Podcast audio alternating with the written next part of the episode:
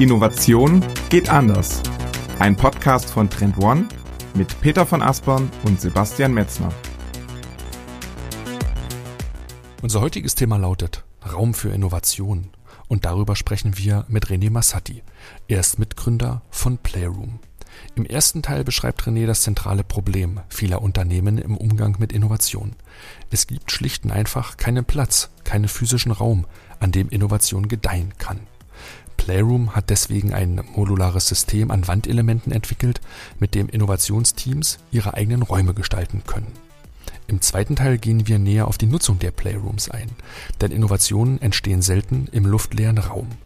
René beschreibt hierzu das Konzept der Structured Innovation und welche Methoden und Tools in den Playrooms angewendet werden. Welche Auswirkungen solche Innovationsräume auf die Innovationskultur haben und welche Fehler bei der Etablierung vermieden werden sollten, das erfahrt ihr am Ende der Folge. Also mitten rein in Episode 52. Herzlich willkommen zum führenden Innovationspodcast Innovation geht anders. Mit mir, Peter von Aspen aus Hamburg und wie immer zugeschaltet aus Berlin ist ist Sebastian Metzner und auch von mir ein herzliches Willkommen in dieser nun schon Folge 52.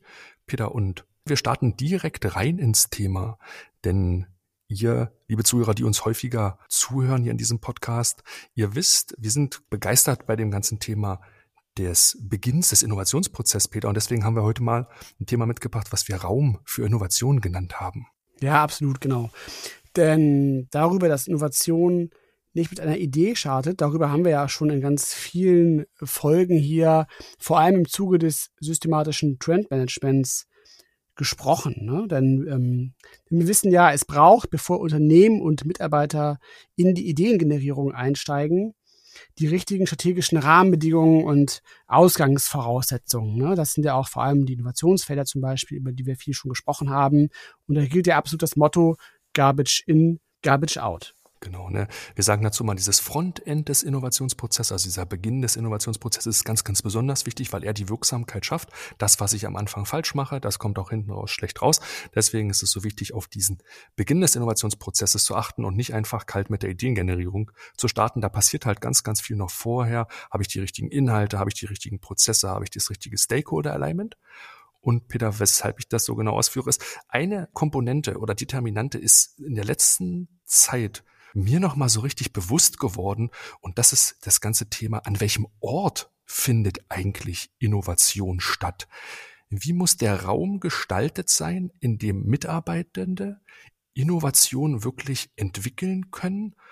Ich glaube, das ist eine ganz, ganz wichtige Komponente beim Innovieren. Mhm. Und deswegen haben wir uns heute einen Gast eingeladen.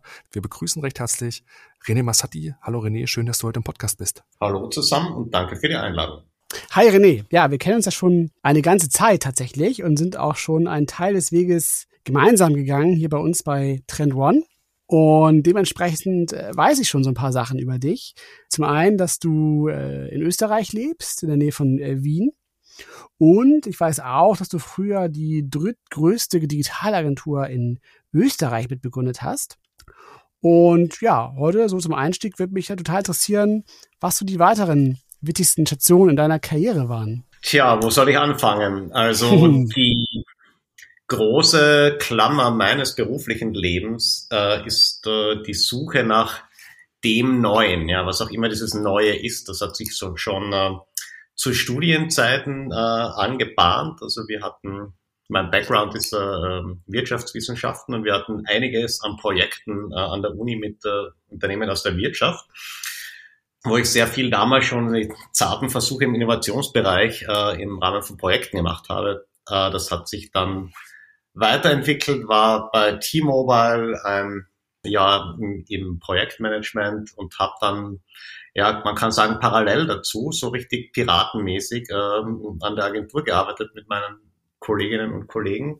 Die hatten wir dann zehn Jahre lang und auch da war mein Schwerpunkt und so haben äh, wir uns ja auch kennengelernt, äh, die Suche nach neuen Themen für die Unternehmen da draußen. Ich habe ganz viel für Coca-Cola gearbeitet, für Kia, für Henkel, also große Brands und dort auch immer, ja, was ihr schon vorher also Frontend of Innovation bezeichnet habt, betrieben, allerdings sehr stark aus der Marketing-Perspektive damals. Äh, habe damals auch schon mit einer Datenbank, die sich Trend Explorer äh, nennt, gearbeitet. Äh, weiß nicht, ob ihr die kennt, äh, ziemlich gut. äh, kann ich nur empfehlen. Und ähm, die äh, Datenbank war dann auch die Brücke zu meinem Engagement bei Trend One, war ja sechs Jahre bei euch. Habe auch da sehr, sehr viel erlebt, gesehen. Und äh, ja, dieser Hunger nach dem Neuen hat nie aufgehört oder nach dem nach der Identifikation des Neuen und der Frage, wie kann man dieses Neue implementieren in Unternehmen. Und äh, da ist dann auch die Gründungsidee zu dem Unternehmen entstanden, äh, das ich heute repräsentiere zu Playroom, aber dazu dann auch später. Ja, und falls ihr Privatsachen über mich wissen wollt, fragt gerne, aber damit möchte ich euch nicht zu sehr langweilen. Ja, berufliches und Privates geht ja bei dir einer Hand, dass man eigentlich kaum das noch trennen mag, weil diese Begeisterung fürs Neue, die, die hört ja nicht quasi so 9-to-5-mäßig äh, auf und fängt an, sondern sie zieht sich ja durch dein, dein ganzes Leben. Ne? Und diese Suche hat dich zu einem ganz, ganz wichtigen Punkt gebracht. Und deswegen lass uns gerne mal so ein Stück weit über den Anfang von Playroom sprechen. Peter, du hast mir von dieser Idee das erste Mal erzählt. Ja, und ähm, das ist auch eine absolut spannende Idee. Und ich muss zugeben, als ich sie damals das erste Mal gehört hatte, fand ich es auf jeden Fall auch spontan total gut und auch total naheliegend. Aber ich war trotzdem auch so ein bisschen irritiert, weil es halt ein sehr spitzer Ansatz ist oder beziehungsweise es mir damals so vorkam, muss ich vielleicht einschränkend sagen. Und in der Zwischenzeit hat sich aber herausgestellt, dass das ein, offensichtlich ein, ein sehr gut funktionierender Ansatz äh, sein muss, denn äh, immerhin hat jetzt der Edding äh, Playroom gekauft, was glaube ich schon ein Beweis für eine durchaus erfolgreiche Entwicklung ist. Und ja, bevor wir jetzt aber so lange um den heißen Brei rumreden, René, musst du uns natürlich jetzt erst einmal abholen und vor allem auch unsere Zuhörerinnen. Was genau ist denn Playroom und wie bist du denn damals auch auf diese Idee gekommen? Ja, das Spannende an der Idee ist, dass sie nicht dazu beigetragen hat, dass meine Töchter besser erklären können, was ihr Vater eigentlich beruflich so macht. Aber sie haben schon ein paar Worte dann gefunden, nämlich der arbeitet im Playroom. Also ihr kennt das ja im Bereich Innovationsmanagement. Ist ja schwieriger, ähm, den Kindern beizubringen, als wenn man sagt, man ist bei der Feuerwehr oder Pilot oder sonst etwas. Das Aber ja, da sitzen wir im gleichen Boot. Aber zumindest äh, konnten meine oder können meine Töchter jetzt sagen, ja, der, der sitzt im Playroom und arbeitet dort. Ähm, aber die Grundidee war relativ einfach äh, und das bringt uns auch oder bringt mich auch in unsere gemeinsame Zeit zurück. Wenn ihr euch erinnert, äh, ihr seid ja auch sehr vielen Unternehmen unterwegs und äh, seht ja auch dort, wie Innovation ja entstehen oder wie Innovation sehr oft auch versucht wird. Und äh, eines der Findings, das ich äh, gemacht habe, auch mit meinen Partnern, war, dass eigentlich sehr, sehr oft äh, ja, der Raum für Innovationen fehlt. Und das ist natürlich jetzt ein großes Wort, äh, weil das bezieht sich ja nicht nur auf den physischen Raum, sondern auf viel, viel mehr. Also es geht bis hin zur Unternehmenskultur. Äh, aber es fehlt auch tatsächlich oft der physische Raum für Innovationen. Also das heißt, äh, in unseren Gesprächen oder Vorgesprächen zu Playroom war es ganz oft wirklich so, dass Leute gesagt haben, ähm, ja, wir müssen uns, äh, um mal neu zu denken, das Wort Querdenken verwende ich lieber nicht in Zeiten wie diesen, aber um andere ja, andere Gedankenansätze reinzubringen, neue Ideenansätze zuzulassen, all das, was ihr ja gut kennt aus dem Bereich Innovationsmanagement, äh, dazu fehlt uns einfach der Raum. Wie läuft das ab? Sehr oft äh, müssen wir unseren Meetingraum buchen, in dem vorher ganz andere Dinge stattfinden. Wir gehen da rein und wir gehen wieder raus. Und ihr kennt ja alle das Hashtag äh, Innovationstheater. Ähm, ob das jetzt so stattfindet oder im Rahmen von kurzfristigen Workshops, ist Innovation hat sprichwörtlich keinen Platz. Ja, das ist immer ein großes Platzthema, habe ich auch vorher äh, völlig unterschätzt in Unternehmen, wie wichtig das ist. Mhm. Und so kam es mal zu den Grund, ja, äh, von Gedanke, von einem, von einem Gedankenansatz zu Play, wo das Unternehmen eigentlich Platz brauchen für Innovation oder Innovation einfach Platz braucht, um im Unternehmen mal gedeihen zu können. Und äh, die Analogie zum Playroom lag eigentlich auf der Hand. Äh, es ist auch tatsächlich im, im Kinderzimmer entstanden, weil wenn man ansieht, wie es äh, ja, in unserem Teil der Welt abläuft, ist es ja so, dass Kinder äh, im Eltern Wohnzimmer mal etwas ja wild werden dürfen, aber am Abend ist dann ja zusammenräumen und äh, alles auf Null stellen und geht doch in ein Kinderzimmer, aka Playroom. Da könnt ihr dann weitermachen. Ja. Und sehr, sehr viele Dinge, die wir im privaten Bereich ähm, so machen, also als Kinder. Ja, wir wir laden dann unsere Freunde ein und zeigen ihnen das, was wir am Vortag gebaut haben. Wir mixen unterschiedliche Ideen, Lego, Playroom, Kappler, sonst etwas miteinander. Mhm. Machen wir ja im Berufsleben auch, ja, da nennen wir es halt dann Co-Createn und Prototypen und sonstige Sachen, aber im Prinzip sind die Abläufe dahinter sehr, sehr ähnlich. Und deswegen kam auch die Idee zum Bedarf eines Ort, an dem man sich austoben kann, an dem man auch Ideen mal ja, sacken lassen kann, mal Tage gedeihen lassen kann, Leute einladen kann, an diesen Ideen zu arbeiten, das Ganze wieder zu zerstören, neu aufzubauen, alles, was wir kennen. Deswegen haben wir gesagt, es ist eigentlich was ganz Archaisches, ist tief an uns drin, kennen wir alle. Wir müssen nur die Knöpfe finden und den Raum finden im Unternehmen, um das wieder aufleben zu lassen und auch äh, ja, institutionalisieren zu können, wo, weil wir dann wieder zur Innovationskultur kommen. Aber das war mal so die, der Grundgedanke für den Playroom, ähm, was, was so ein Ort, an dem man Sachen machen darf, auch mit Innovationskultur und Innovationsmanagement zu tun hat. Und an dieser Stelle ein kurzer Hinweis auf unsere Cloud-Lösung, den Trendmanager, den ich euch schon einige Male hier am Podcast vorstellen durfte. Der Trendmanager ist das strategische Werkzeug für eure Innovationsarbeit und hilft allen Innovationsverantwortlichen bei der Digitalisierung von Innovationsprozessen. Mit dem Trendmanager habt ihr den Vorteil, eure eigenen Trendradare erstellen zu können und damit ihr die Trends nicht mehr aufwendig identifizieren müsst und wirklich Zeit spart, haben wir den gesamten Content bereits für euch in das Tool getan. Ihr habt Zugriff auf über 17 Megatrends, über 109 Makrotrends und 48.000 Mikrotrendbeispiele und gemeinsam mit euren Teams könnt ihr all diese Trends gemeinsam auswählen und nach verschiedenen Kriterien auch bewerten. So entsteht Schritt für Schritt euer unternehmenseigener Trendradar. Als Orientierungsgeber ist der Trendradar das wichtigste Werkzeug im Umgang mit Trends und das spiegeln uns auch eine Vielzahl von unseren Kunden wie BMW, Stiel oder Cardex. Ihr könnt den Trendmanager jetzt im vollen Funktionsumfang 14 Tage lang testen. Alle Infos findet ihr auf trendmanager.com slash testen. Den Link findet ihr natürlich hier unten auch in den Show Notes. Auf geht's!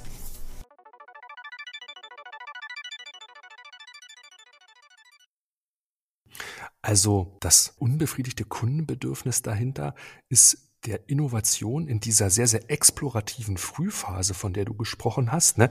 Weil in den etablierten großen Unternehmen ist Innovation immer so ein Laborthema gewesen, weil das war so mhm. F&E getrieben und da wusste man, ah, okay, alles klar, die Forschungslabore sind das zu Hause von Innovation, von der Forschung. So, ne? Heute in dieser sehr, sehr dienstleistungsgeprägten, digital geprägten Kultur ist das Zuhause für Innovation nicht mehr das Labor, sondern was anderes. Und ihr habt dem so ein ja, stationäres, manchmal aber auch Pop-up zu Hause gegeben, was man aufbauen kann. Wie, wie seid ihr auf dieses Kundenbedürfnis gekommen? Wie habt ihr euch da reingetastet damals in der Entwicklungsphase? Durch ganz, ganz viele Gespräche mit Kunden äh, auf der einen Seite, äh, durch Pain Points, die wir selbst erlebt haben, wie wir äh, draußen waren und im großen Innovationszirkus Workshops gemacht haben, wo dann viele Leute zu uns gesagt haben, schade, dass ihr schon geht, ja, schade, dass das jetzt nur einen halben Tag oder einen Tag ist, wäre super, wenn ihr bleiben könntet oder wenn zumindest etwas von dem Glanz den ihr reinbringt, länger bestehen könnte. Ja, es ist, mhm. ist tatsächlich so. Also das ist heute noch immer sehr oft so. Uh, und es ist ja auch nicht das Ziel, dass uh, wir als externe im Unternehmen bleiben, sondern dass wir ja der, die Initialzündung sind oder, oder die Enabler sind für etwas, was dort vielleicht ohne uns nicht passieren würde. Und viele Gespräche plus der selbstgefühlte Painpoint äh, haben uns eben dazu gebracht, dass wir gesagt haben, wir experimentieren mal selber eben auf Basis von dem, was, was uns die Leute so gesagt haben. Und wir sind dann auch oft auf total banale Themen gekommen. Also wenn wir Innovationsmanager gefragt haben, was, was bräuchtet ihr am erst, als erstes, damit Innovation besser funktionieren kann, dann kam zum Beispiel zurück und nicht einmal Platz. also das denkt man ja gar nicht, weil sowas Banales ist. Aber ja. muss, man muss dazu sagen, das war auch vor Corona. Ja, also mittlerweile ist natürlich äh, sind die Büros leerer geräumt und ist leichter Platz zu finden. Aber so in unseren Anfangszeiten 2015, 2016 war Platz Riesenthema. Ja, da müsste man ja, um da so einen Raum zu schaffen, da müsste man ja irgendwie Schreibtische verschieben. Das geht ja gar nicht. Äh, und Meetingräume sind alle durchdekliniert. Äh, also was, es gibt keinen Platz dafür. Ja, und wir können gerne, und das ist ja das nächste große Thema, mhm. äh, damit Innovation passiert, müssen wir mal rausgehen, müssen mal extern gehen, ja, weil das sind Ort, an Orte gehen, die uns inspirieren.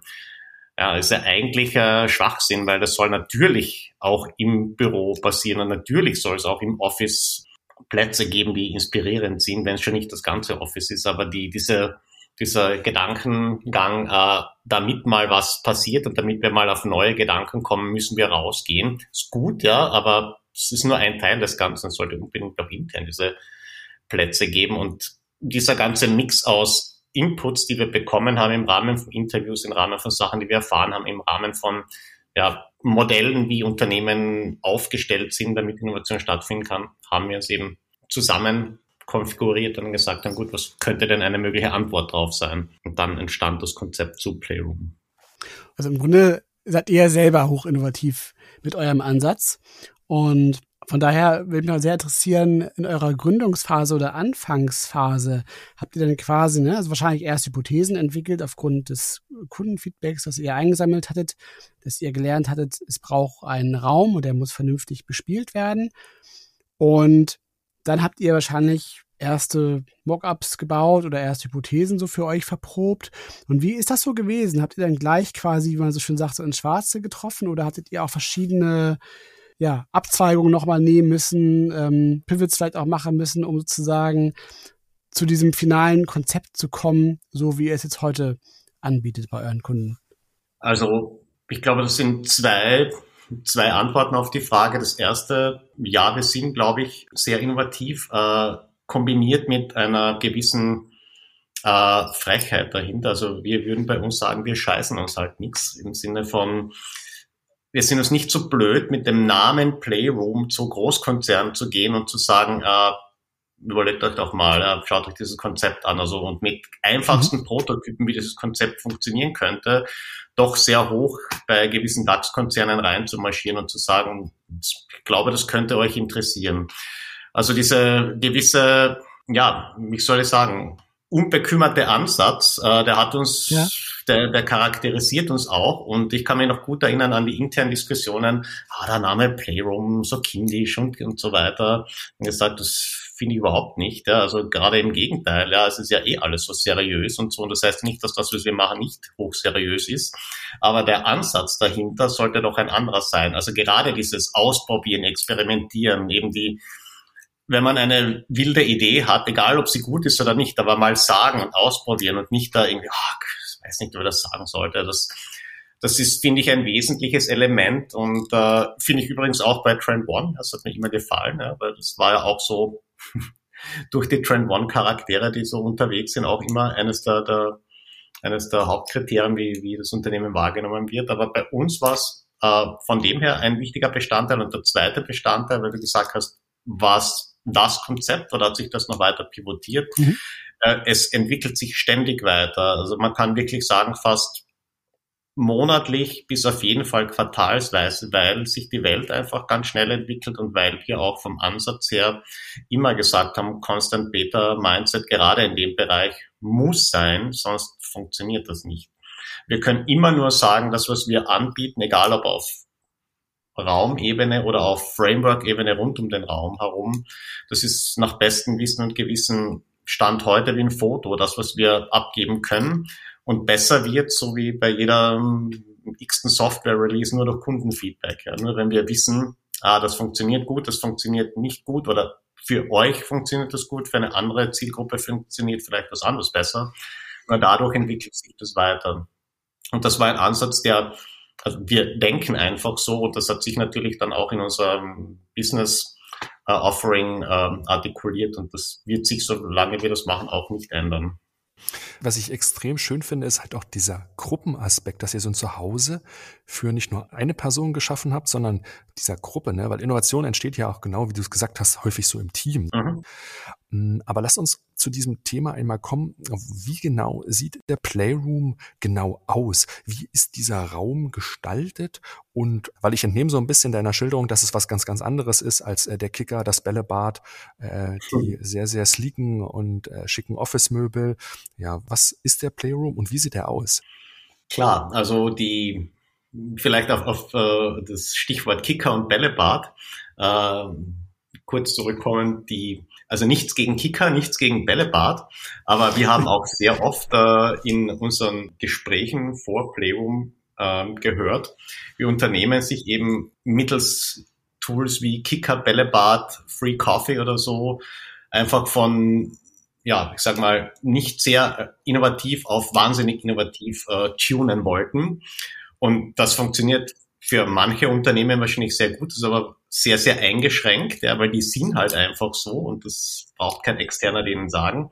Und für viele andere funktioniert das halt überhaupt nicht, ja, weil äh, nicht einmal gehört, dass die Leute gesagt haben, aha, das war alt und das sind wir jetzt neu, ja, jetzt mit Kicker und Bällebad und los geht's. Da passiert natürlich überhaupt nichts, äh, zumindest nichts Innovatives. Also das heißt, die, dieses, dieses Grund, Gedankengut von, ja, beim, beim Innovationsraum, da müssen unbedingt solche äh, Fun-Elemente rein, dann geht das schon. Das, das ist aus meiner Sicht ja, zum Scheitern verurteilt, beziehungsweise nicht zweckdienlich. Und unser Ansatz war daher ein ganz anderer. Wir haben gesagt, äh, eigentlich müssten ja die Leute selbst mal befragt werden, was sie denn gerne, wie sie denn gerne arbeiten möchten. Und das ist eben gerade im Innovationsbereich ja auch sehr, sehr unterschiedlich, weil die Anlassfälle ganz, ganz verschieden sind. Ja, manchmal hast du ein Team, das äh, einen Monat lang an einem Projekt arbeitet, äh, zu fünft, zu zehnt, zu zwanzig. Manchmal sollen, hast du zwei Projektteams, die an einer neuen Idee arbeiten. Die sollen manchmal sehen, was die anderen machen, manchmal nicht es gibt äh, sechs Monatsprojekte, es gibt Tagesworkshops, es gibt immer unterschiedliche Anwendungsfälle und ich glaube ein Grundelement deswegen auch so der, der, der, das Bashing auf Bällebad und so das Grundelement dahinter ist, dass man ja immer selber gerne konfigurieren möchte, wie man anlassbezogen arbeitet, gerade wenn man innovativ kreativ arbeitet und nicht sagt so, gleicher Meeting Room wie eh und je und daneben ist aber das Bällebad, damit du mal kurz eine Kreativdusche nehmen kannst. Und das ist so das Grundelement vom, vom Playroom-Ansatz, dass man sagt, wir haben eigentlich so Kernelemente versucht zu entwickeln. Das ist so, sind so Wandelemente, muss man sich vorstellen wie Lego-Steine für Business, aus denen sich eigentlich die Teams ihre Raumstruktur äh, selbst bauen können, die sie für ihre Innovationsprojekte äh, verwenden das mal ohne irgendwelchen Inhalt, nur dass man die Strukturen einfach selber äh, schaffen kann, ist schon ein großer Schritt.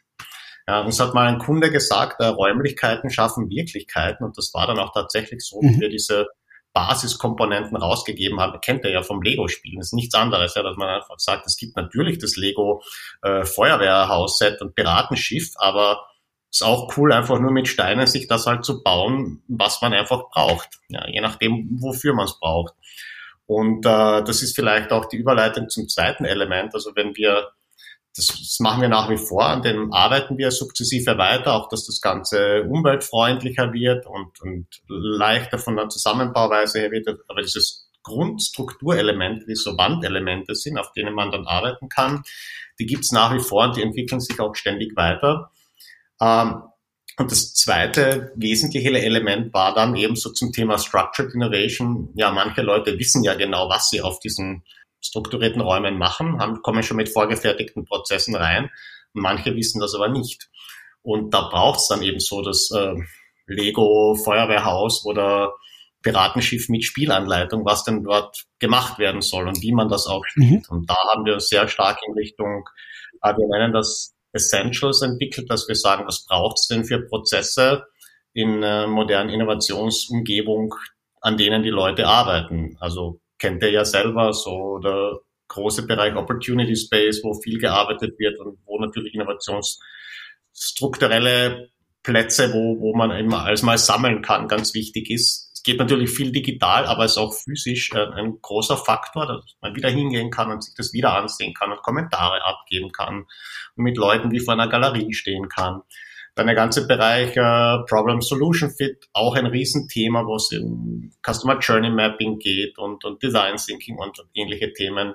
Und dann auch in dem Bereich ähm, Solution Market Fit, also wenn es darum geht, ja, alles das, was wir jetzt identifiziert haben, Nutzerproblem identifiziert haben, kann man damit auch letztendlich, weil wir es ja in einem Business-Kontext machen, auch irgendwie Geld verdienen. Also das sind so die, die drei großen Pakete entlang des Workflows, an denen wir arbeiten und äh, wo wir auch sukzessive immer wieder neue Prozesse aufgreifen, hacken, neu aufbereiten, so dass sie in solchen Umgebungen dann auch tatsächlich von Teams bearbeitet werden können. Also im Grunde kann man ja fast sagen, dass diese Tools, die ihr anbietet, im Grunde ja auch so ein Stück weit physische, anfassbar gewordene Canvases sind oder auch ähm, Abläufe sind, ne? Weil du, du hast ja selber auch mal gesagt, dass ähm, ich glaub, im Vorgespräch war das, dass ja auch Kreativität oft auch diese Begrenzung braucht und so eine Art Framing, innerhalb der man dann sozusagen kreativ sein kann und eben Kreativität ja nicht im leeren Raum sozusagen gut funktioniert, sondern du musst so so eine Guidance geben und das macht ihr im Grunde halt dann dadurch, dass ihr quasi diese etablierten Methoden aufgreift und dann quasi in, in so eine Art physische Darstellung mit diesen Stellwänden, mit denen ihr arbeitet, quasi dann übersetzt. Das ist absolut richtig zusammengefasst. Ähm, wir haben gelernt, dass äh, es einen großen Unterschied macht, ob die Leute jetzt Prozesse wie zum Beispiel Design Thinking einfach mal aus dem Intranet sich immer wieder rausholen und dann daran arbeiten oder ob sie es vor sich sehen, egal jetzt mal wie. Und alle wissen, ja, das sind die Spielregeln, so lange dauert's, das ist der nächste Schritt. Also dieses gemeinsame Verständnis eines Prozesses ist ein, ein, ein großer Gamechanger in puncto Effektivität solcher Prozesse. Und das zweite Element, was nicht zu unterschätzen ist, ähm, wir haben uns ja insofern darauf spezialisiert, dass wir gesagt haben, wir wollen, also wir haben ja weder Design Thinking noch sonstige Prozesse erfunden, wir arbeiten viel damit, aber wir haben gesagt, wir nehmen uns eben, deswegen auch das Piratenhafte von Anfang an, die Freiheit, einfach jeden Prozess mal zu hacken und zu schauen, ja, was für welchen Anwendungszweck passt denn welcher Prozess. Und wir haben eben gelernt. Das war zum Beispiel zu Beginn uns überhaupt nicht klar, dass es in ganz vielen Unternehmen so einen riesen Gap gibt zwischen dem Elfenbeinturm, wo wirklich die Spezialisten sind, die super ausgebildet sind auf alle möglichen Prozesse und dass die das auch können und ganz, ganz vielen Leuten, die gerne so einen kleinen Teil auch von diesem Wissen hätten für ihren Alltag. Also ich sage jetzt mhm. Beispiel, mhm. ja, Produkt- und, und Serviceentwicklung irgendwo ganz abgehoben, ohne das negativ zu meinen. Im Gegenteil, es sind immer super Leute und, und wahnsinnige Wissensträger. Aber du hast dann oft auch Leute im Finance Department, die auch mit Methoden wie Customer Journey oder Design Thinking zum Beispiel arbeiten könnten. Aber die brauchen einen anderen aufbereiteten Prozess, weil die wollen vielleicht nur ein Problem knacken damit, das sie so in ihrem Alltag haben. Du kannst die gleiche Logik dafür verwenden, du musst aber den Prozess anders framen dafür. Und auch diese Leute können dann Sie können es auch anders machen, aber Sie können dann auch im Innovationsraum arbeiten und zum Beispiel dort reingehen und diese Probleme dort bearbeiten oder, oder in Ihrem Bereich Produkt- und Serviceoptimierungen dort bearbeiten. Funktioniert auch wirklich gut. Dazu müssen diese Prozesse aber so aufbereitet sein, dass sie, und das war für uns das nächste Learning, zum Beispiel innerhalb von einer ja, durchschnittlichen Meetinglänge gemacht werden können, sprich anderthalb Stunden. Also Aha. wenn ich jetzt sage, wir haben hier ein Problem und äh, ich sage, ja super, können wir gerne mit dem und dem Prozess lösen, dauert drei Wochen oder wer hat mal Zeit für eine Woche Sprint, dann sagen natürlich 95 Prozent der Leute, sorry, es geht nicht. Ja. Aber wenn du sagst, äh, hier ein sehr innovativer Prozess und sehr innovatives Tool könnt ihr auch für euch verwenden. Äh, für eure Needs runtergebrochen dauert anderthalb Stunden. Ja, da sind die Leute eher bereit, das mal auszuprobieren. Und äh, das meinte ich auch zu Beginn zum Thema Innovationskultur im Unternehmen. Das ist natürlich ein Riesenunterschied, aber es tragt ganz viel dazu bei, dass eben dieses Innovationsgedankengut bis in die Kapillarsysteme weiter äh, getragen wird im Unternehmen. Und nicht nur der Elfenbeinturm damit arbeitet, sondern auch ja alle möglichen anderen Leute, die eigentlich jetzt nicht Innovation auf ihrer Job Description oben haben. Also so ein Stück weit so eine Art Demokratisierung, wenn man so will, ne? von, von Wissen rund um Innovationsprozesse innerhalb eines Unternehmens. Ne? Dass dann quasi auch diejenigen, die jetzt nicht hauptamtlich sich mit Innovationen beschäftigen, enabled werden, tatsächlich auch in solchen Prozessen zu arbeiten. Ähm, das habe ich jetzt verstanden. Und vielleicht kannst du uns doch mal so ein paar Beispiele nehmen, was denn so konkret in diesen Playrooms bei euren Kunden passiert, also wo es auch vor allem sehr gut läuft. Also wenn du mal so an, an Kunden denkst, die das einfach sehr gut für sich adaptiert haben, ähm, was würdest du sagen, was sind da so vielleicht auch die, die relevantesten äh, Nutzungsszenarien, die da abgebildet werden dann bei den Kunden? Ja klar, also die würde gleich das Thema von vorher übernehmen. Eins der wichtigsten Dinge, das dort passiert oder die dort passieren, ist der Austausch zwischen unterschiedlichsten Leuten. Ist ja generell mhm. ein wesentliches Element, wie Innovation entsteht. Nicht nur unter sich bleiben, sondern unterschiedliche Leute reinholen, Meinungen abholen, Dinge, egal ob sie auf einem Mikro-Level sind oder größer weiterentwickeln. Das findet bei den guten Innovationsräumen auf jeden Fall statt, weil es ein Ort ist, der klar definiert ist, hier kann das passieren, hier soll das passieren. Man kann die Leute hin einladen, die Leute können ihre Meinung abgeben, entweder in organisierten Meetings oder man sagt mal kurz, äh, komm mal rüber, Kaffeepause, gib mir schnell deine Meinung dazu. Das funktioniert bei den, bei den guten Projekten auch wirklich wunderbar und die Leute wollen das auch. Das ist unsere Wahrnehmung, dass da sehr wenig negative Vibes rüberkommen, sondern je mehr man das Ganze offen gestaltet und je mehr man das Ganze einladend gestaltet, desto besser funktionieren solche Projekte auch. Äh, zweites wesentliches Thema ist äh, das Thema Upskilling, äh, sowohl im Corporate-Bereich als auch ganz viel im äh, Education-Bereich. Wir haben ungefähr 50 Prozent unserer Kunden aus dem Education-Sektor, also rein jetzt ähm, Academics, sprich Fachhochschulen, Universitäten, äh, geht dann über äh, in Corporate Learning und dann Corporates jetzt, wo die nicht äh, aus dem Corporate Learning Bereich sind, sondern andere Themen am Schirm haben. Aber zum Thema Upskilling ist das auch eben einer der Hauptanwendungen in Playrooms, weil dort eben Methodenwissen oder Themenwissen vermittelt wird auf Ebenen, die jetzt eben nicht nur für eine kleine Minderheit im Unternehmen gedacht sind, sondern wo es darum geht, das Ding möglichst breit zu streuen und eben dort dann auch, ja, weiterzuentwickeln. Und du hast uns gerade schon mal so ein Stück weit einen Einblick in eure Kundenstruktur gegeben. Und vom Ablauf ist es so, dass ihr natürlich am Anfang so eine Initialisierungsphase habt. Da geht es darum, dass ihr mit diesen Raumteilungssegmenten, ne, mit diesen Wänden ins Unternehmen kommt. Die Mitarbeitenden können das gestalten und ihr helft ihnen dabei. Man baut sich erstmal so ein Environment aus, man tastet sich da rein und man arbeitet da drinnen. Wie schafft man es, dass man daraus nicht nur so ein Strohfeuer am Anfang macht. Das frage ich mich gerade, weil natürlich ist die Begeisterung sehr, sehr groß am Anfang und alle machen mit und gucken da mal rein und nutzen das auch heftig. Ne? Das ist ja diese bestimmte Wikipedia-Regel, so ein Prozent sind so Heavy-User, neun Prozent sind so mit dabei, 90 Prozent, die äh, schauen das so aus der Ferne an. Worauf ich hinaus will, ist, wie kriegt man das von dieser Anfangseuphorie dann in so ein Unternehmen auch nachhaltig permanent implementiert, dass dieser Playroom zu so einer festen Instanz wird und dann auch die Wirkung entfalten kann, von der du gerade gesprochen hast?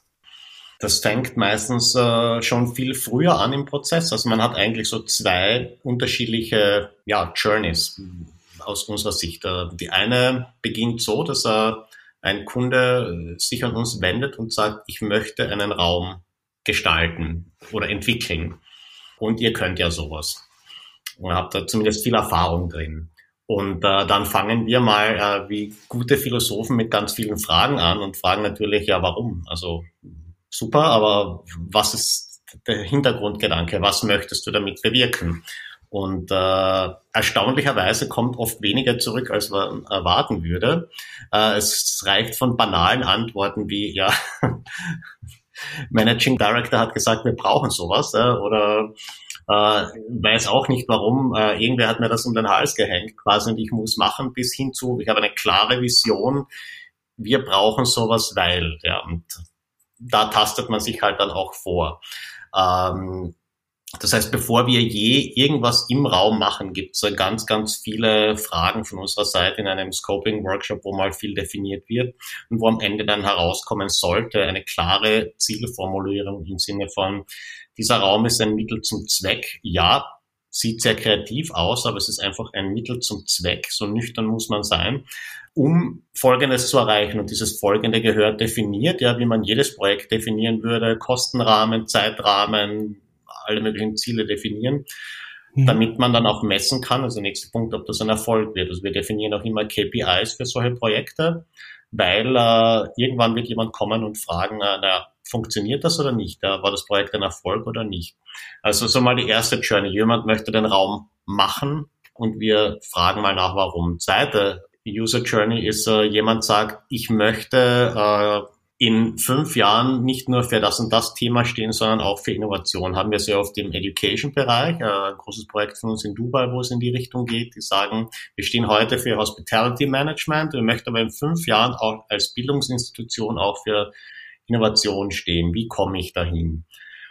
Und dann ist eines dieser Elemente zum Beispiel eben ein sichtbarer Ort, wo Innovation stattfinden kann und sich auch weiterentwickeln kann. Der Raum, in dem Upskilling und so weiter passiert. Äh, da passiert natürlich viel mehr rundherum, aber es ist ein Teil des Ganzen. Und das ist so die zweite Customer Journey, wo wir, wo wir oft dazu kommen, wo wir sagen, na, ihr könnt uns, glaube ich, helfen dabei und da bildet ihr einen, einen wesentlichen, eine wesentliche Säule von unterschiedlichen Säulen im ganzen Bereich Innovation und Innovationsentwicklung, Management, Kultur ab. Du meinst mal, René, dass in Unternehmen ja oft derjenige dann diese Innovationsräume gestalten muss, der den kürzesten Strohhalm gezogen hat. Das hast du wortwörtlich so, so ja mal äh, gesagt. Das ist vielleicht sehr, genau. sehr, sehr, sehr zugespitzt auf jeden Fall. Und ich glaube, was dahinter steckt, ist ja so ein bisschen dieses Thema halt, was du ja auch schon sagtest, so, alle wollen es gerne haben, aber nicht jeder will es unbedingt machen. Und darin liegt ja auch so ein Stück weit so eine Art Angst vielleicht begründet, ne, dass man ja auch so ein Risiko eingeht, wenn ich jetzt sage, so ja, ich traue mich das jetzt, ich richte hier für unsere Firma hier so eine Art Innovationsraum oder Space ein und damit schaffe ich ja auch so eine Art physische Manifestation, ne, dass, dass das ein Statement ist, dass wir jetzt hier innovativ sein wollen. Und gehe damit natürlich auch ein krasses Risiko ein, dass der Raum am Ende unbenutzt bleibt und leer steht, ne, nachdem sozusagen die Anfangs-Euphorie verflogen ist. So, ne? Und ist das, ist das so ein, so ein großes Motiv, mit dem ihr euch auch in euren Gesprächen so auseinandersetzen müsst? Dass da, vielleicht wird das auch gar nicht so aktiv geäußert, aber nimmst du das so wahr, dass das auch für diese Person, mit denen ihr konkret arbeitet, für die dann auch so eine Art persönliches Wagnis irgendwo ist dann auch? Absolut. Also es gibt da aus unserer Sicht da auch wieder zwei unterschiedliche ähm, Profile oder, oder Personen dahinter. Die eine ist die Person, die genau weiß, was sie will. Äh, von der reden wir hier aber nicht. Die hat ganz klare Vorstellungen und kommt an und sagt, na, möchte in die und die Richtung gehen und ihr könnt mir dabei helfen. Mhm. Äh, da geht es dann eigentlich hauptsächlich ums Wie. Und die zweite Person ist genau die mit dem äh, kurzen Strohhalm. Die bekommt das dann irgendwie umgehängt. Ich kann mich erinnern an unser Vorgespräch, der Vergleich, äh, wenn man äh, eine Webseite machen will fürs Unternehmen, dann findet man in jeder größeren Stadt äh, wahrscheinlich 100 Agenturen, die einen die Webseite bauen können. Dann hat man auch keine Diskussion, na, wozu braucht es eine, eine Webseite und wer kann die machen. Das macht intern natürlich ja, die entsprechende Departments und es ist auch extern ganz klar, wer die Dienstleister sind und so weiter. Also eigentlich ein durchdefinierter Markt. Und im Bereich äh, Innovationsraum gibt sowas halt einfach nicht. Es gibt weder äh, intern den Ansprechpartner, der sich um solche Themen kümmert. Und wenn, äh, ist es sehr oft irgendwie Facility Management und das stimmt natürlich überhaupt nicht, weil die haben ja mit Innovation per se nichts am Hut. Ja, mhm. sondern es macht halt jemand, der Inhalte treibt, nur wer ist das, ja. Und äh, das ist dann sehr oft mal die Person mit dem kurzen Strohhalm, die von irgendwem das Thema umgehängt bekommt und dann eigentlich nicht genau weiß, wie sie tun soll. Und dann ähm, sich an den Markt wendet. Und am Markt gibt's auch wenig Player in dem Bereich, weil das geht dann sehr oft in die Richtung, Innenarchitekten oder ich habe auch schon gehört, na dann fahrst du zum Ikea und kaufst halt um 500 Euro mal ein paar bunte Möbel oder wenn mehr Geld da ist, den Kicker oder so. Also geht ja alles, ja, aber ihr seht, wie unstrukturiert der Markt in dem Bereich ist, bis hin zu Leuten, die halt wahnsinnig viel Geld dafür ausgeben, aber sich sehr stark um das Thema äh, oder auf das Thema, wie soll denn der Raum aussehen, konzentrieren und nicht auf das Thema, wozu brauchen wir denn den Raum, was wollen wir denn damit und was soll er bewirken und was soll dort stattfinden. Und das ist so ein, ein großes Thema, was wir äh, immer in den Vorgesprächen versuchen abzuklären. Wir haben nicht wenige Projekte in dem Bereich auch abgelehnt, weil wir gesagt haben, das würde nichts bringen. Ja, also da möchte einfach jemand vielleicht wirklich Bällebad haben, was völlig okay ist, oder den super designten Raum, was auch völlig okay ist. Na, da können wir nichts tun. Das ist nicht unser Ansatz und das passt dann auch so. Aber wenn es in die Richtung geht, ähm, es soll ein tatsächlicher Innovationsraum sein und der soll im Bereich Innovation etwas bewirken, dann können wir auf jeden Fall ins Gespräch kommen und sicher aus unserer Erfahrung einiges dazu beitragen, was man dort berücksichtigen sollte und was man nicht machen sollte. Und vielleicht ein wesentliches Thema, auch aus der eigenen Erfahrung, ähm, nach der Eröffnung ist vor der Eröffnung. Also es gibt wirklich viele Leute, die dann, gerade die mit einem kurzen Strohhalm, die dann glauben, wenn der Raum steht, also wenn das Band sprichwörtlich durchgeschnitten ist, ist Job erledigt. Ja. Und das ist natürlich überhaupt nicht so, weil dann geht die Show erst richtig los. Und dann entscheidet sich, ob der Raum ein Erfolg wird oder nicht. Und äh, das sind dann Faktoren, äh, scheitert dann scheitert oder oder fliegt äh, aufgrund der handelnden Personen. Ja. Was, wen man dafür auswählt, wie die die Einstellung der Person ist, was die damit erreichen möchte. Da gibt es viele Faktoren die dazu beitragen. Aber da gibt es eben gute Beispiele, Durchschnittsbeispiele, schlechte Beispiele. Spannend, was es alles tut da. Ja. Mhm. Du hast gesagt, nach dem Spiel ist also vor dem Spiel, ne, wenn das Band steht, ja. ist, geht es erst richtig los. Was sind denn die typischen Fehler, die ihr so festgestellt habt, die dann häufig in der Nutzung dann passieren und die man unbedingt vermeiden sollte, dass das Ding ein Erfolg wird? Also einen Fehler hatte ich ja schon erwähnt äh, zum Thema keine, keine Zielformulierung. Also das muss aus meiner Sicht zwingend sein. Man muss sich zusammensetzen und sagen, wir wollen das machen, weil. Ja, das sind unsere Ziele. Da kann man sich dann noch äh, ja, auf eine gewisse ja, Tiefe an, an, an Zielen oder, oder Vorstellungen, also so Erwartungsmanagement, KPIs definieren und so weiter einigen. Aber das muss sein. Sonst hat man keine Handhabe und auch keine Rechtfertigung gegenüber internen und externen Playern, um zu sagen, ja, das Ding ist erfolgreich, ist nicht erfolgreich. Also das gehört gemacht. Faktor Nummer eins, Faktor Nummer zwei.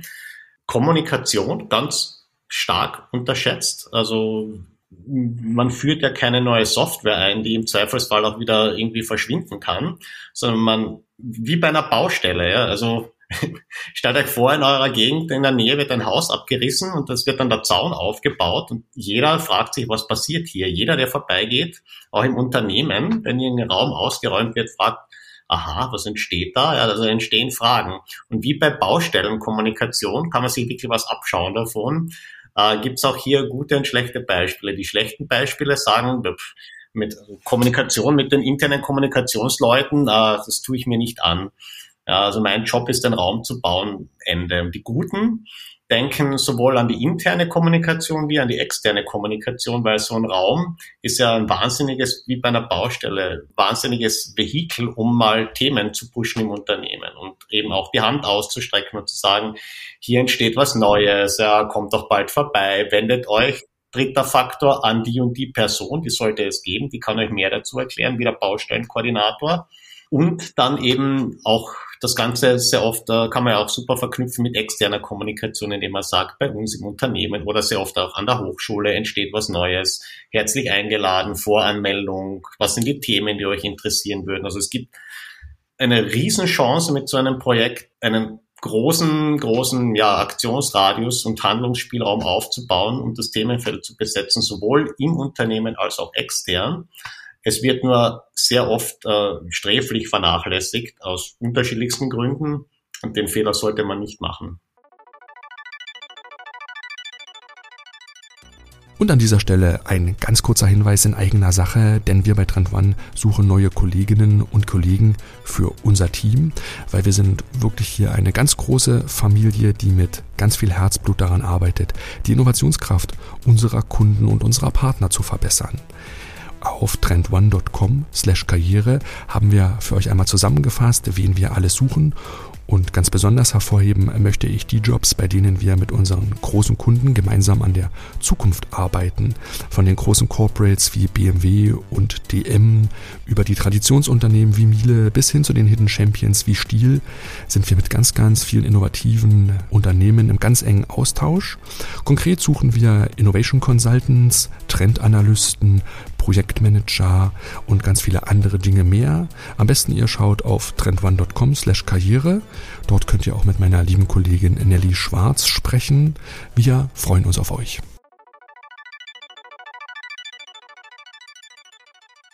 Du hast eben ja schon von also Zielvereinbarung gesprochen, ne, als, ein, als einen ersten äh, wichtigen Erfolgsfaktor, ne, dass man gemeinsam ja. definieren sollte, wann dieses Projekt ein Erfolg ist.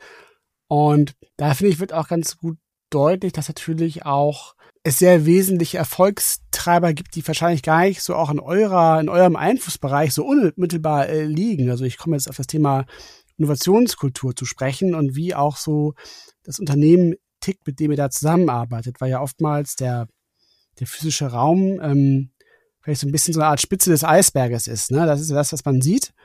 Und darunter ist ja ganz viel verborgen, eben an Mindset, an, an internen Abläufen, Prozessen, Glaubenssätzen, ähm, also all die Dinge, die man vielleicht dann als Innovationskultur so subsumieren mag, die darauf ja Einfluss nehmen. Und ähm, das wird mich nochmal total interessieren, wie ihr damit umgeht. Ist das aus eurer Sicht eine Grundvoraussetzung, dass ein Unternehmen, ich sage jetzt mal ganz salopp, da gut aufgestellt sein muss, was diesen Punkt Innovationskultur angeht, um auch mit so einem räumlichen Konzept dann erfolgreich sein zu können? Oder würdest du auch sagen, nee, nee, überhaupt nicht? Das kann auch ein guter Startpunkt sein, weil es eben dann so viel aufdeckt so. Also wie, wie würdest du dieses Spannungsverhältnis bewerten? Also ersteres ist kein Nachteil, äh, aber zweiteres ist absolut möglich. Also es muss nicht das super innovative Unternehmen oder die Bildungsinstitution sein. Es geht mehr um das Thema äh, Commitment und Dedication.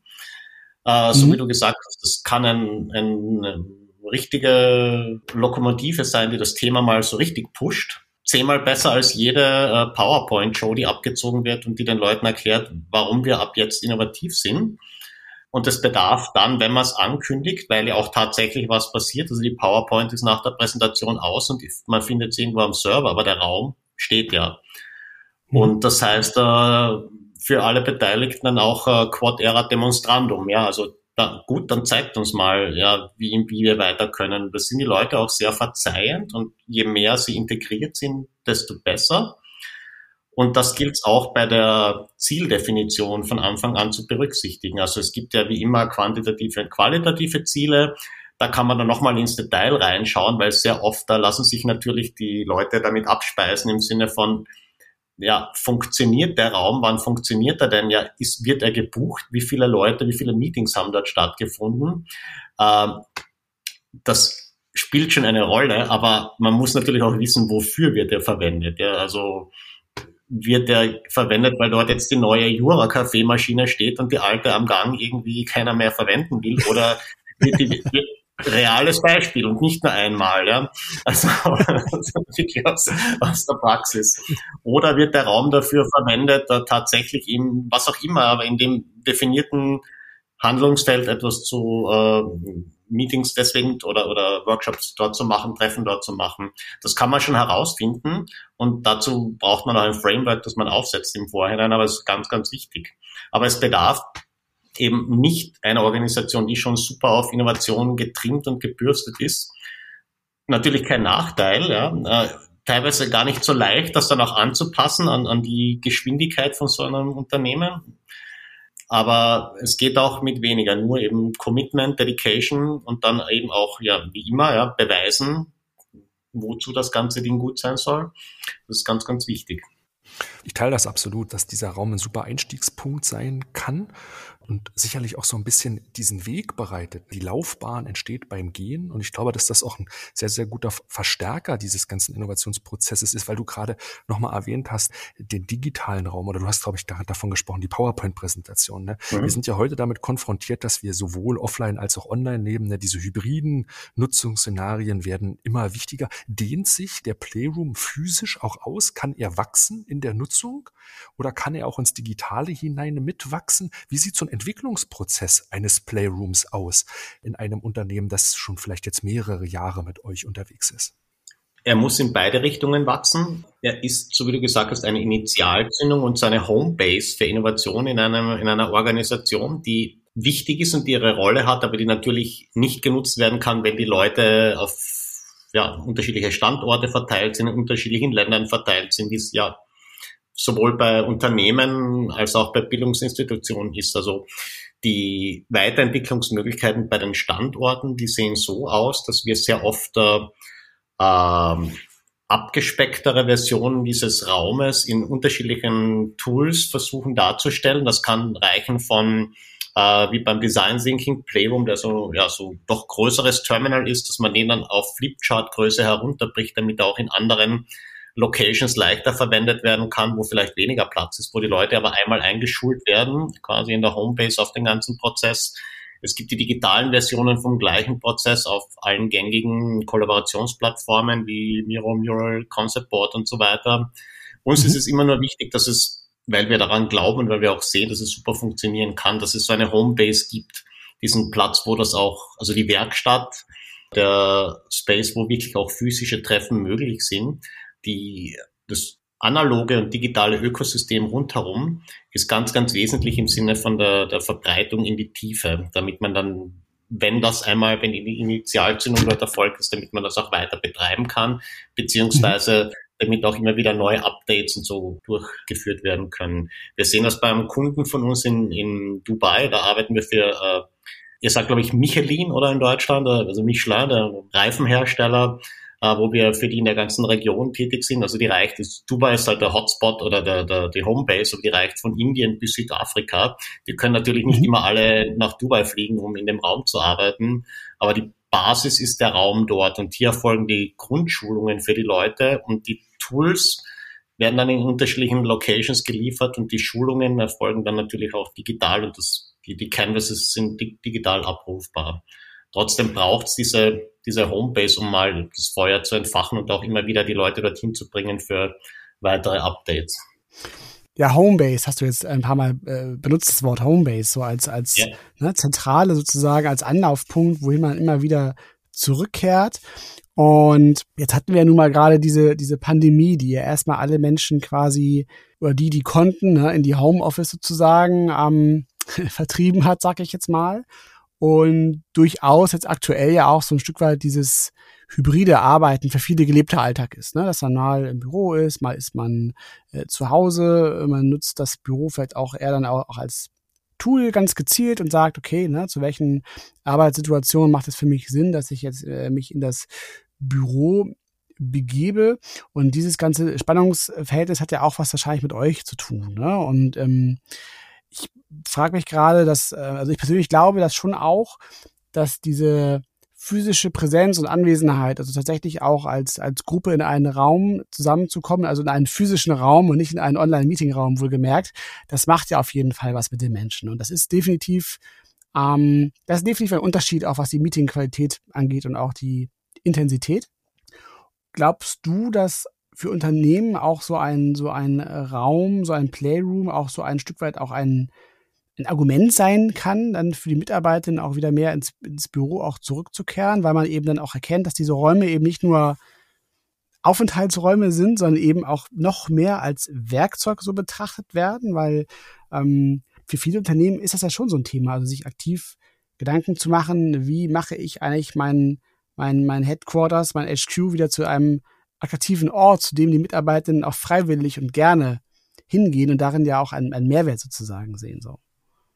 Also für uns war in diesem Fall die Pandemie ganz klar eine, eine ja, wie soll man sagen, eine Raison d'être. Äh, die Frage, die sich ja allen Unternehmen stellt und die wir uns jetzt auch äh, als Beteiligte uns stellen, ist, warum sollte irgendjemand ins Büro gehen, um sich an den Schreibtisch zu setzen und E-Mails zu schreiben oder Telefonate zu machen. Macht ja niemand. Ja. Also das ist, wäre ja völliger Schwachsinn. Und je innovativer der Bereich wird, in dem du arbeitest, also innovativ im Sinne von Austausch mit anderen, auf neue Ideen kommen, desto mehr muss das Unternehmen ja den Leuten bieten als Schreibtische und äh, Internetzugang.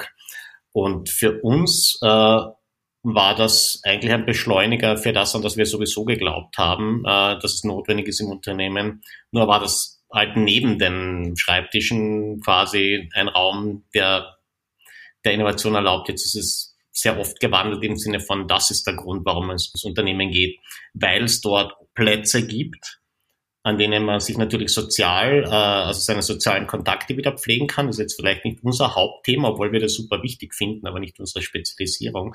Aber vor allem, damit ich äh, die Zeit im Office effektiv, kreativ nutzen kann, um mit Kolleginnen und Kollegen zu arbeiten. Und das passiert sicher nicht, wenn ich fünf Schreibtische zusammenstelle äh, mit, einem, mit einem Computer drauf, sondern indem ich eben Umgebungen schaffe, wo das passieren kann. Und das fängt beim sozialen Ende an, wie, wie die, das ganze Office aussieht und die begleitende Infrastruktur ist, aber bis hin zu, ich mache ja Projektarbeit dort. Ich treffe die Leute ja, um Themen zu weiterzuentwickeln. Und wenn ich mir die Arbeit schon antue, ins Büro zu fahren und vielleicht 50 Minuten zu commuten, dann möchte ich dort ja auch die Zeit effektiv nutzen. Und wenn so also Schlagwort Structured Innovation Tools dort sind, damit ich das machen kann, äh, dann ist das ein, ein Grund mehr, warum ich das nicht in Frage stelle, warum ich ins Büro gehe. Also für uns war das eigentlich äh, absolut positiv von der Entwicklung her, weil wir gesagt haben, wir, wir haben an das Thema immer geglaubt, nur wir haben es aus einer anderen Sicht natürlich betrachtet. Jetzt hat sich die Grundlage geändert, aber es wird dadurch nicht weniger wichtig, sondern eher noch wichtiger und bekommt halt eben noch einige Twists, wie du es vorher auch angesprochen hast, Sebastian. Also es muss natürlich die, die Schnittstellen zum äh, digitalen Arbeiten sind ganz klar da, weil man trifft sich dann, aber man arbeitet ja schon vor digital, trifft sich dann im Raum, um eben das, was man vorgearbeitet hat, weiter zu besprechen. Dann geht jeder wieder zurück ins Homeoffice, äh, arbeitet weiter oder fliegt vielleicht aus, aber diese Schnittstellen, die sind noch wichtiger geworden, als es davor waren, weil vorher war es sehr oft getrennt, auch wichtig, aber nicht so in einem Gesamtkontext gesehen. Das hat sich sicher verändert der Playroom quasi als Magnet, der die Mitarbeitenden wieder so ein Stück weit ins Büro zurückholt, weil er sehr, sehr attraktiv ist, weil man auch diesen Ort, diesen Platz hat, an dem man sich treffen kann. Wie, wie geht die Geschichte von Playroom in den nächsten Jahren weiter? Was denkst du? Peter hat es vorhin schon erwähnt, ihr seid jetzt eng mit Edding verbandelt. Hm, was denkst du, was in den nächsten zwei Jahren bei euch passieren wird damit? Finde ich übrigens super, dass du das Wort verbandelt nimmst. Ich dachte, das ist so ein urösterreichisches Wort, aber drei vom gleichen, super. Uh, also dadurch, dass wir mit Adding äh, verbandelt sind, ähm, haben wir in dem Bereich auf jeden Fall den Vorteil, dass wir auf eine umfassende Palette an Tools äh, zurückgreifen können. Also Adding ist natürlich bekannt für alles, was im Bereich Visual Communication ist, Stifte etc. kennt er, Marke Bekanntheit, 90 Prozent in Deutschland.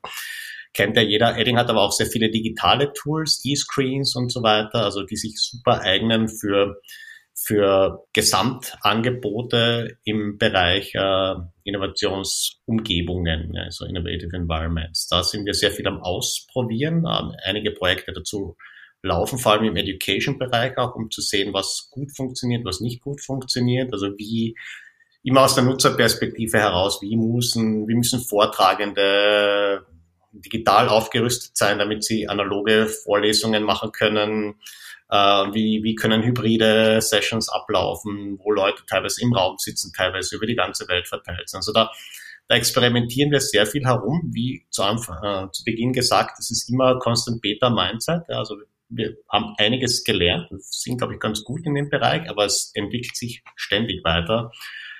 Das heißt, hier wird die, wird die Forschung nie aufhören und unsere Ergebnisse werden sich ständig weiterentwickeln. Nur haben wir jetzt ein größeres Portfolio an Tools im Haus, die wir ausprobieren können. Die, die zweite, äh, zweite Sache, die passiert, das war schon vor der Pandemie so, da hat uns dann die Pandemie etwas einen Strich durch die Rechnung gemacht, aber wir sind vor der Pandemie schon wirklich aus aller Herren Ländern angefragt worden. Also kennt ihr von Trend One auch. Also das Themenfeld ist so international, äh, dass wir eigentlich unsere Kernmärkte, also die Dachregion, wahrscheinlich ja, 30, 40 Prozent der Anfragen haben, aber der Rest, also eher 60 Prozent äh, von allen Kontinenten, wirklich bis Australien, Kanada, Südafrika, Indien. Also wir sehen hier eine zunehmende Internationalisierung bei den Anfragen, weil es ja doch so ein Spezialgebiet ist. Aber wenn sich jemand auf das Thema einschießt, dann kommen die Anfragen wirklich von überall her. Es war vor der Pandemie schon so. In der Pandemie war natürlich in dem Bereich nichts. Aber das geht jetzt ganz stark wieder los, daher eben auch sehr viel in Middle East unterwegs ist mit konkreten Projekten und von dort ausgehend halt in, in alle Herren Länder. Das ist, sehe ich so als zweite Entwicklung mit Playroom, dass wir ja, uns zunehmend noch mehr internationalisieren. Also stört uns nicht, aber es ist jetzt nicht so, dass wir sagen, das ist unser Ziel, das wollen wir, sondern das passiert einfach mit uns, weil die Anfragen entsprechend reinkommen. Und der dritte Bereich, den sehe ich vielleicht nicht in den nächsten zwei, drei Jahren, aber so Bereich fünf bis zehn bis 15 Jahre ganz schwer zu sagen, aber der ganze Bereich Metaversum und so weiter kennt ihr ja noch besser als ja. ich, würde ich mal sagen, durch, durch eure Research. Also kann mich noch an das erste, den ersten Draft für das Konzept zu Playroom erinnern und da hatten wir physischer Raum, mobiler Raum, virtueller Raum. Ähm, nur war das natürlich im Jahr 2015, auch wenn es die Themen VR, AR und so weiter und alle möglichen Zwischenformen gegeben hat, nicht möglich. Wir haben einiges probiert. Wir haben äh, Prototypen gemacht, wo wir die ganzen Prozessabläufe in so Umgebungen mal, mal im VR dargestellt haben. Aber ihr, ihr wisst ja, wie der Stand der Technik ist und das funktioniert auch heute noch nicht optimal. Aber so perspektivisch glaube ich da ganz, ganz fest dran, dass das ein Riesenthema sein wird. Und wie wir dann über das Thema physische Homebase im Unternehmen äh, sprechen, wie wir das beurteilen, traue ich mich keine Prognose zu machen. Das ist zu weit weg. Ich glaube aber, dass also zu 99 Prozent, dass das kommen wird. Ja, in welcher Form, das werden wir sehen. Hoffentlich mit uns dann in einer in der Matrix und nicht draußen. Ja, bis dahin bleibt der physische Ort, an dem Innovationen entstehen, was ganz Besonderes, weil es auch so ein Kraft- und so ein Sinnort ist, ne, an den Orten, an denen man so zusammenkommt, da entsteht was ganz Besonderes und das versucht ihr so ein Stück weit zu entfachen. René, hab ganz, ganz herzlichen Dank, dass du uns diese Einblicke heute gegeben hast. Vielen lieben Dank. Sehr gerne. Ja, vielen Dank von meiner Seite, René. Ähm, sehr spannendes Gespräch, spannende Einblicke und äh, Vielen Dank, dass du uns nochmal mitgenommen hast in diese Welt des physischen Raums tatsächlich, der eine immense Bedeutung hat für das Thema Innovation und Innovationskultur. Ich denke, das ist heute sehr gut deutlich geworden und haben wir gut rausgearbeitet. Ähm, René, wenn man dich auf deiner Reise weiter begleiten möchte oder auch konkret Interesse hat an dem Konzept des Playrooms, wie können denn unsere Hörer mit dir in den Kontakt beziehungsweise Austausch treten? Am besten via LinkedIn einfach meinen Namen eingeben. Also René Massati sollte eigentlich sofort aufpoppen. Oder über meine E-Mail-Adresse massati.edding.com. Schneller geht wahrscheinlich LinkedIn. Sehe ich mir häufiger an. Aber funktionieren tut beides. Super. Dann packen wir euch die beiden Adressen und den Link nochmal unten in die Show Notes. Dann könnt ihr draufklicken. René, gibt es eigentlich die Möglichkeit, so ein Playroom mal live anzuschauen? Es gibt einige Playrooms, die entstehen und die meistens auch ganz spannend. Die meisten, die sich den, so eine Innovationsumgebung hinstellen, sind auch sehr, sehr äh, offen dafür, die anderen Leuten zu zeigen. Also wieder Hashtag Innovationskultur. Also es passiert meistens nicht irgendwo hinter im Tresorraum der Bank, sondern eher im äh, Foyer. Wir hatten äh, ja ein Riesenprojekt mit der Deutschen Bank mal in Berlin, äh, wo das in der Friedrichstraße auch ganz prominent gezeigt wurde und ein großes Open Innovation Projekt, Riesenerfolg vor Corona, muss man natürlich dazu sagen. Aber kommt auch gern auf mich zu, ja, via der genannten Adressen und wir sagen euch, wo es Playrooms gibt und wo ihr euch das mal ansehen könnt. Beziehungsweise bringen wir euch mit den Leuten dort zusammen. Die zeigen das immer sehr gerne her. Super, damit sind wir am Ende der Folge angekommen. Wir danken euch fürs Zuhören. Wir bitten euch natürlich, den Podcast Freunden und Kollegen zu empfehlen, wenn euch die Folgen gefallen haben. Wie immer freuen wir uns am meisten, wenn ihr uns bei Apple eine positive Bewertung gibt und gerne auch einen Kommentar da lasst. Das hilft uns sehr, diesen Podcast weiter zu verbreiten. Peter, wir hören uns dann schon in der kommenden Woche wieder, weil dort ist die Premiere unseres neuen Ask Us Anything Formats geplant. Ja, genau, so ist es. Das ist dann die Premiere. Und wir freuen uns schon sehr drauf. Ich hoffe, ihr seid alle dabei. Und ja, bis dahin wünschen wir euch alles Gute. Vielen Dank fürs Zuhören und habt eine friedliche Zeit. Macht's gut, bis bald. Tschüss.